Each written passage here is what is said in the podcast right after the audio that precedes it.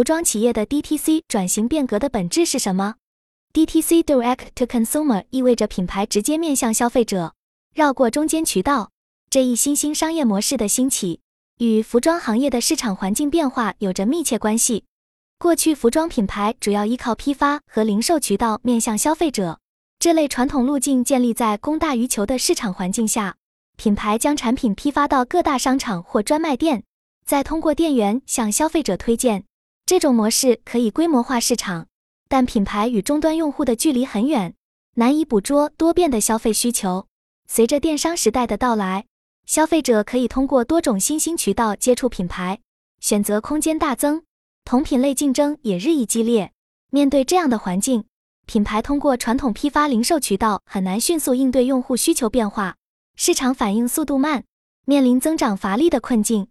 于是，一些敏锐的创业品牌开始尝试通过自建网站等直接面向消费者，这样可以收集用户反馈并迅速进行产品迭代。DTC 模式由此兴起。早期 DTC 品牌成功地打开市场后，被视为行业增长的新引擎。许多知名服装品牌也纷纷推出 DTC 子品牌，探索直接面对消费者。但我们需要看到， DTC 的本质远不只是渠道变革这么简单，它背后反映的是服装品牌经营理念从以品牌为中心向以消费者为中心的转变。品牌开始主动出击，通过各种新兴数字化手段与用户直接对话，倾听消费者声音来驱动产品迭代和品牌升级。DTC 品牌会建立线上社区进行互动，还会采用预售等模式邀请消费者参与产品设计的创意构想环节。从产品设计到品牌营销， DTC 品牌都在加强消费者导向，用设计思维、AR/VR 等前沿技术手段营造沉浸式消费体验，全方位触达消费者，建立持久的用户粘性。DTC 强调的是品牌与用户之间的持续互动和价值共创。具体来说， DTC 品牌会通过社群互动、线下活动等多种方式收集用户反馈，结合数据化运营工具进行用户细分和精准营销，采用 subscription 模式进行定期触达，以提高购买频率和提前预测销量等。重点是与用户建立高频沟通，持续捕捉需求变化。只有不断通过 DTC 模式带来超预期的消费体验，品牌才能在激烈竞争中保持差异化优势。综上所述， DTC 作为一种新兴商业模式，其根本在于消费者导向的品牌经营转型，这是品牌在当下环境打开增长空间的重要途径。但 DTC 需要持续关注用户，才能发挥真正价值。管理者必须调整经营理念，用 DTC 思维重新审视品牌各环节，与消费者共同成长。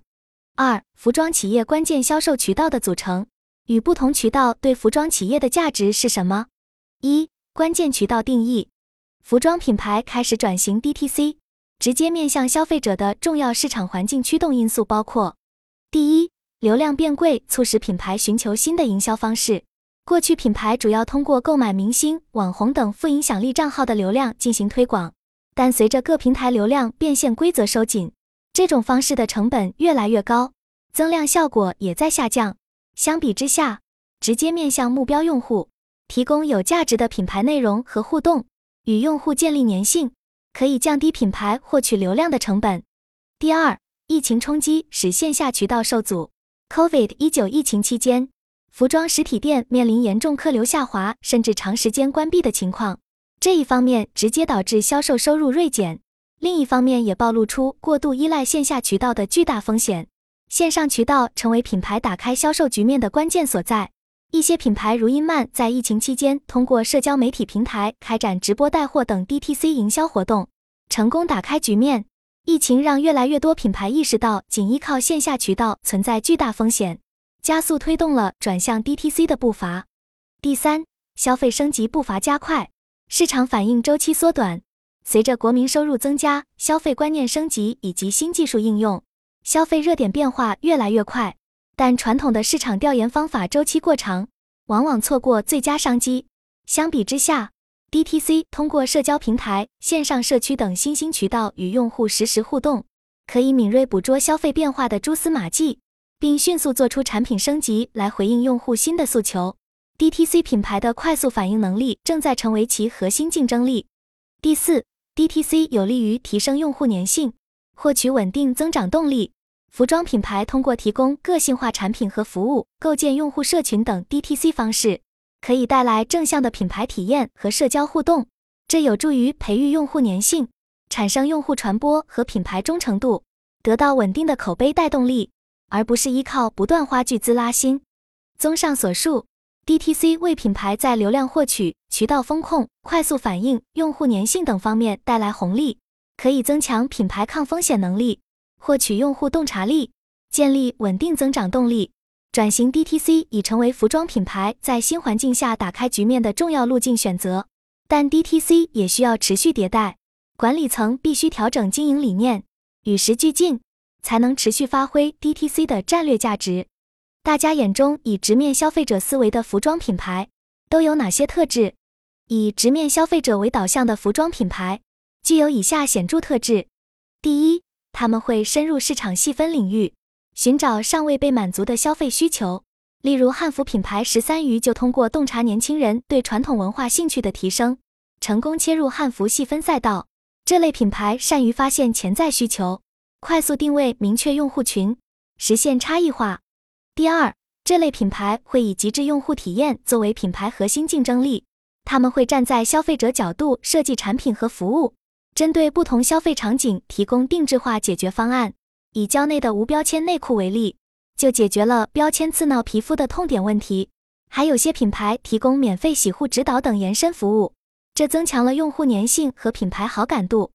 第三，这类品牌会采用差异化的品牌增长策略，在品牌增长阶段，他们会通过内容营销、新媒体广告等方式快速获取流量，但在品牌存量阶段，更加注重提升用户活跃度和复购率，培育品牌忠诚用户。品牌会建立自有社群，运用数据工具提升用户生命周期价值。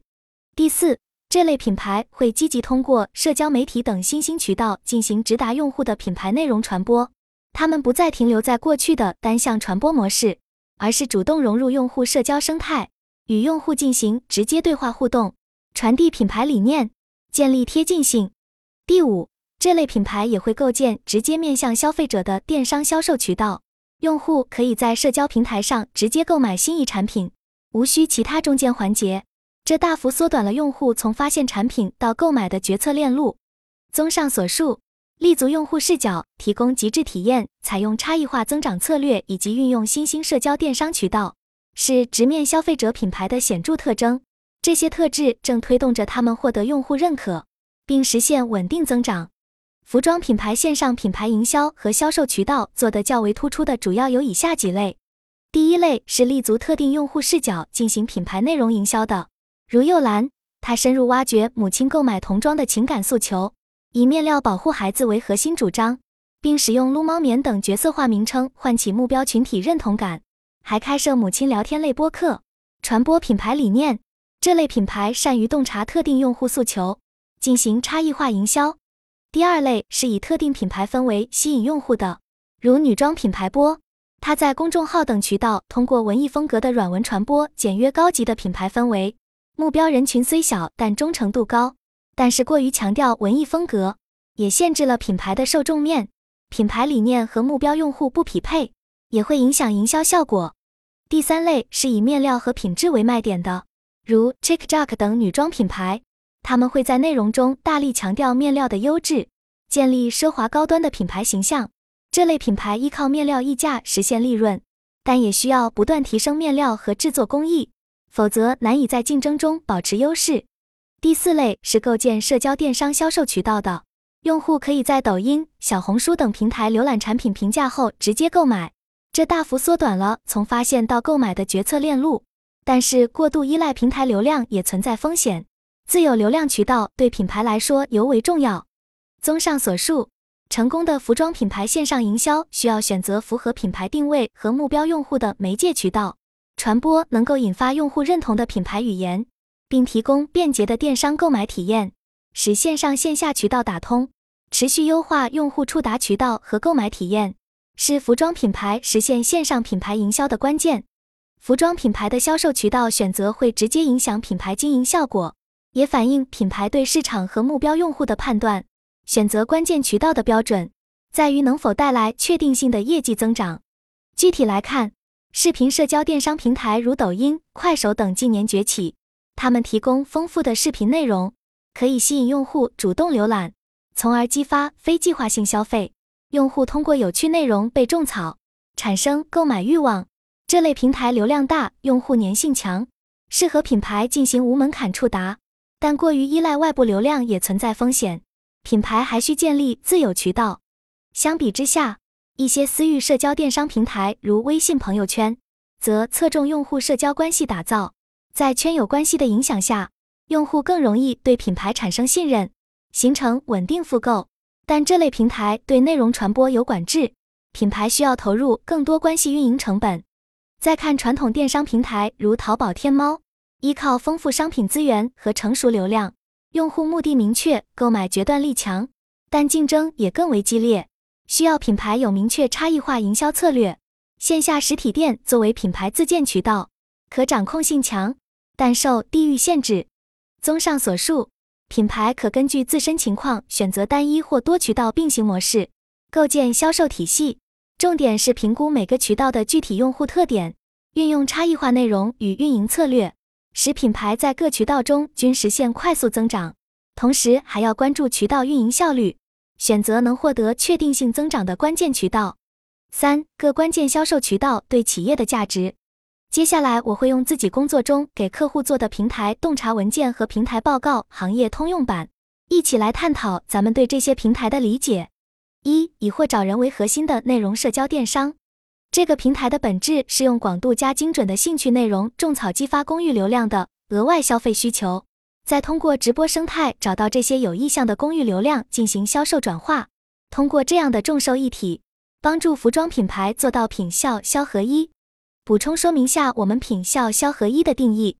品，广度流量曝光，构建产品品牌声量提效，也就是打翻目标消费者的心智认知。效，精准传播，利用平台工具、内容经营、粉丝经营等，持续找到更精准的意向目标消费者，与其做社交沟通，实现流量拉新提效。如果是高客单，就是线索提效。销，系统化经营直播生态，不断优化直播间内容、流量和私域粉丝，持续做转化提效。这个过程其实是品牌产品跟平台流量心智持续升级的过程。当一个流量在不断刷抖音内容时，从看到你到认识你再到喜欢你，就是从 O 人群到 A3 人群的一个过程。这个阶段我们要做的就是场景化爆品内容种草，持续储备 A3 人群体量。这时你就能用直播种草收割的手段，把 A3 人群转化为 A4 人群，形成购买。但直到这步还不够，因为抖音平台传播效率很高，热点舆情爆发的也很快，所以你要关注那些买完你产品的消费者群体，对他们做好用户运营，借助他们的口碑，对产品和品牌的品质做出评价，帮品牌扩大正向声量的传播，影响其他消费者的决策。这个逻辑除了适用于品牌官方的经营，也适用于服装品牌的终端渠道门店，通过经销商的账号配合抖音的本地生活功能，来帮门店扩展本地精准的线上和到店生意。但抖音的缺点就是，用户创作短视频内容的成本和门槛其实很高，所以小红书能很好弥补这个弱势。我们下面详细说。第2个是以快手为主的信任电商，本质是用信任经济持续转化平台私域流量，撬动公域流量，实现 GMV 增量。我们可以通过平台官方 GMV 公式拆解发现，有2个影响 GMV 的因素都是通过信任带来的，就是复购频次和直播间转化快慢。快手主打老铁经济，快手达人到了开始卖货这一步的前提都有一个共同特性，因为达人所营造出的个人人设，具备了一定量的强互动、高粘性的粉丝基盘。通过这个平台流量机制，我们可以看到，一个账号的 GMV 的原点是私域老粉丝的转化，平台机制会根据这个来判断账号权重，持续给到平台公域泛流量。当账号内容加直播配合多种运营手段，能很好的承接为 GMV 时，就能形成可持续增长的品效销合一的标杆账号。因为快手电商账号对人设要求很高，达成信任也是需要时间的，所以像汽车这种高客单的品牌进入快手收割线索，主要是通过跟行业内头部达人做大事件，把平台用户对达人的信任转嫁到对产品的信任，然后收割线索。但是在食品零售行业，像良品铺子就是深耕快手，做人设账号体系加达人分销体系，做短期加长期的 GMV 增长。大家可以看这张我的方案图，详细了解。口碑种草电商为核心的小红书，是品牌与消费者共创生活方式，来打造品牌口碑壁垒。小红书其实就是我来分享我的日常，我也看看别人的生活经验，在这个过程中被种草好的东西、好的产品，逐渐生活方式升级。小红书主打的是真实的生活内容口碑种草，平台内容主要以图文笔记为主。对于平台用户来说，内容创作的门槛相对抖音是很低的，他们非常愿意在平台展现自己的高品质生活，也更接纳让生活更好的东西，也会在自己被种草一件产品后，在小红书搜索寻找验证。因此，服装品牌在做小红书的时候要意识到，质量、服装单品场景化种草质量和关键词收录加数量10篇和1000篇是有本质区别的加算法，只有被平台算法推荐的内容才能被更多流量看到，是服装品牌在做产品内容笔记种草经营非常重要的点。首先，不管是官方种草内容、达人种草内容、用户种草内容，既可以成为激发潜在购买需求，也可以成为影响购买决策的内容，几乎是没有边界。所以不同角色的内容投放都需要重视，做规模化心智种草。其次，不同角色的内容共同构成了以产品为核心、以品牌为核心的一种生活方式。在长期主义的平台经营下，其实是让平台流量从追逐爆款产品、认同一种生活方式、认可品牌的一个过程。最后，迎合平台算法推荐非常重要，保证内容收录和传播，产品内容才会长尾效应，持续影响更多流量的心智和决策。所以在小红书做场景化爆品口碑种草经营非常重要。2. 以用户关系经营为核心的私域社交电商。接下来是以用户关系经营为核心的私域社交电商。区别于公域电商平台，微信私域社交电商的核心是可以帮服装品牌做私域流量池，让品牌找到可控制、多次利用、免费直接反复触达的流量，非常适用于深耕服装存量用户全生命周期的平台。我们也可以通过企微和终端渠道共同构建品牌私域池，借助微信生态工具触点达成品牌与用户社交关系的增长，挖掘复购与老带新的新销售增量。目前生态从公域流量、私域流量转化里每个功能触点都已经非常完善，每个功能价值也有就不多说了，因为平台生态非常的大，现在很难说的大而全。我就想提2个机会点，第一个是微信生态的视频号，它是唯一一个可以打通微信公域流量和私域流量的工具。虽然目前付费流量工具还没有很完善，服装品牌可以借助已有私域社群流量引导进直播转化，通过直播权重撬动公域新流量，通过直播间沉淀进品牌私域，由品牌持续做1对1或者1对多的社群运营，持续转化。比如完美日记，他们在视频号起来之前社群服务非常健全，是有一整套 SOP 化的运营手段推动品牌的私域销售的。那现在有了视频号，他们就能借助视频号电商，用已有的私域撬动微信生态里更多的公域流量转化的机会。3. 以人找货为核心的传统货架电商。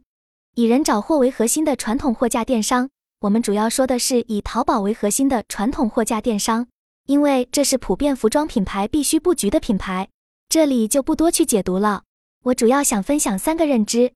1. 淘宝是享受品牌营销长尾效应的关键转化渠道，依然没法被替代。2. 淘宝平台本身就不具备社交平台，平台本身是没有流量的，这就意味着平台要花钱从其他平台花钱买流量。现在兴趣短视频和直播内容的加入，是为了补充没有流量的空白，所以在淘宝运营也要开始深度做内容了。3. 借助平台商业工具可以找到高意向精准人群，深耕会员体系做流量转化。当时沃尔沃通过货架加直播加天猫品牌会员，做出了会员成交占比 90% 的成果。大家如果想深度了解他们是怎么做的，可以自行搜索会员成交占比 90%, 沃尔沃汽车在天猫重新定义会员运营。最后一个就是 DTC 线下关键渠道。DTC 概念初期的时候，大家都觉得去线下化是重要特征之一，但是到现在为止，我们发现在国内线下渠道依然是无可替代的。如果说线上渠道的价值与可以将货品卖给那些线下店铺无法覆盖地区的话，那线下的真实体验补充可以更快帮助转化。甚至当用户在线下产生对品牌信任后，二次复购时就会有更高概率在线上关键渠道下单。此时，综合来看，品牌引流成本降低，因此品牌的线下体验式营销非常重要。这也是为什么线上线下融合也被很多行业品牌使用的运营。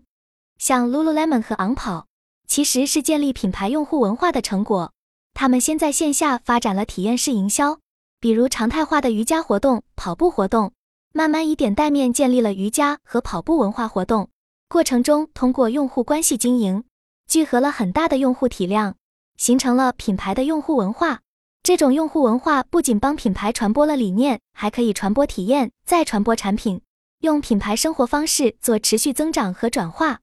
这些渠道主要是直营，但是终端渠道不能只有直营。经销商模式是传统服装品牌的根基。传统经销商管理模式的弊病是品牌无法对渠道销量做到实质性管控。对于原本经销商门店做收购， 60% 收直营管理， 40% 的门店由加盟商进行管理，同时砍掉经营不善和不配合的经销商。这样做的本质其实对原来传统非直营渠道进行升级转型和赋能，把无法直面消费者的非直营渠道变为官方监管、经销商管理。落地线上线下融合的直面消费者战略，优化渠道综合能力，实现终端渠道规模化销售额提效。我非常推荐增长黑盒的一篇文章 12000 字解读安踏 DTC 中国化的热血战绩里深度剖析了安踏的解题思路，大家可以搜搜看。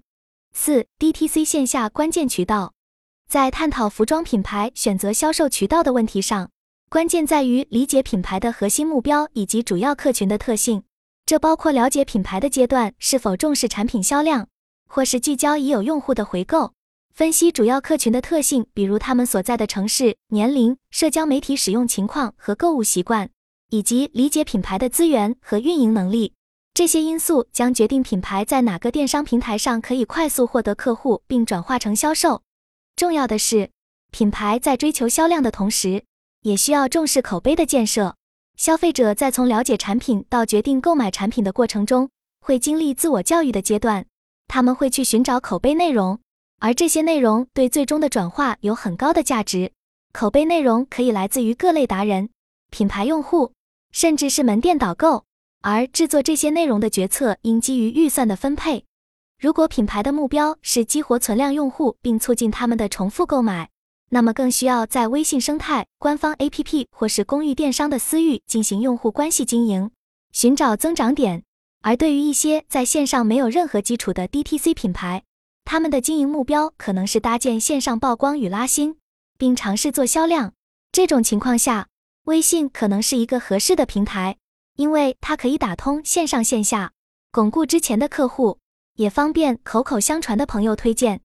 更进一步，品牌可以利用其手头的资源进行传播，例如经销商矩阵和用户矩阵都可以通过赋能培育的手段长期帮助品牌进行传播，而且成本相对较低。这种策略可以避免将营收转化为营销成本，从而避免营收不足的问题。总的来说，选择销售渠道的关键在于对品牌自身、主要客群以及市场环境的深入理解，并且无论选择哪个平台，都需要重视口碑的建设，并利用好现有的资源进行传播。这样的策略不仅可以帮助品牌达到销量目标，还能帮助建立良好的品牌形象。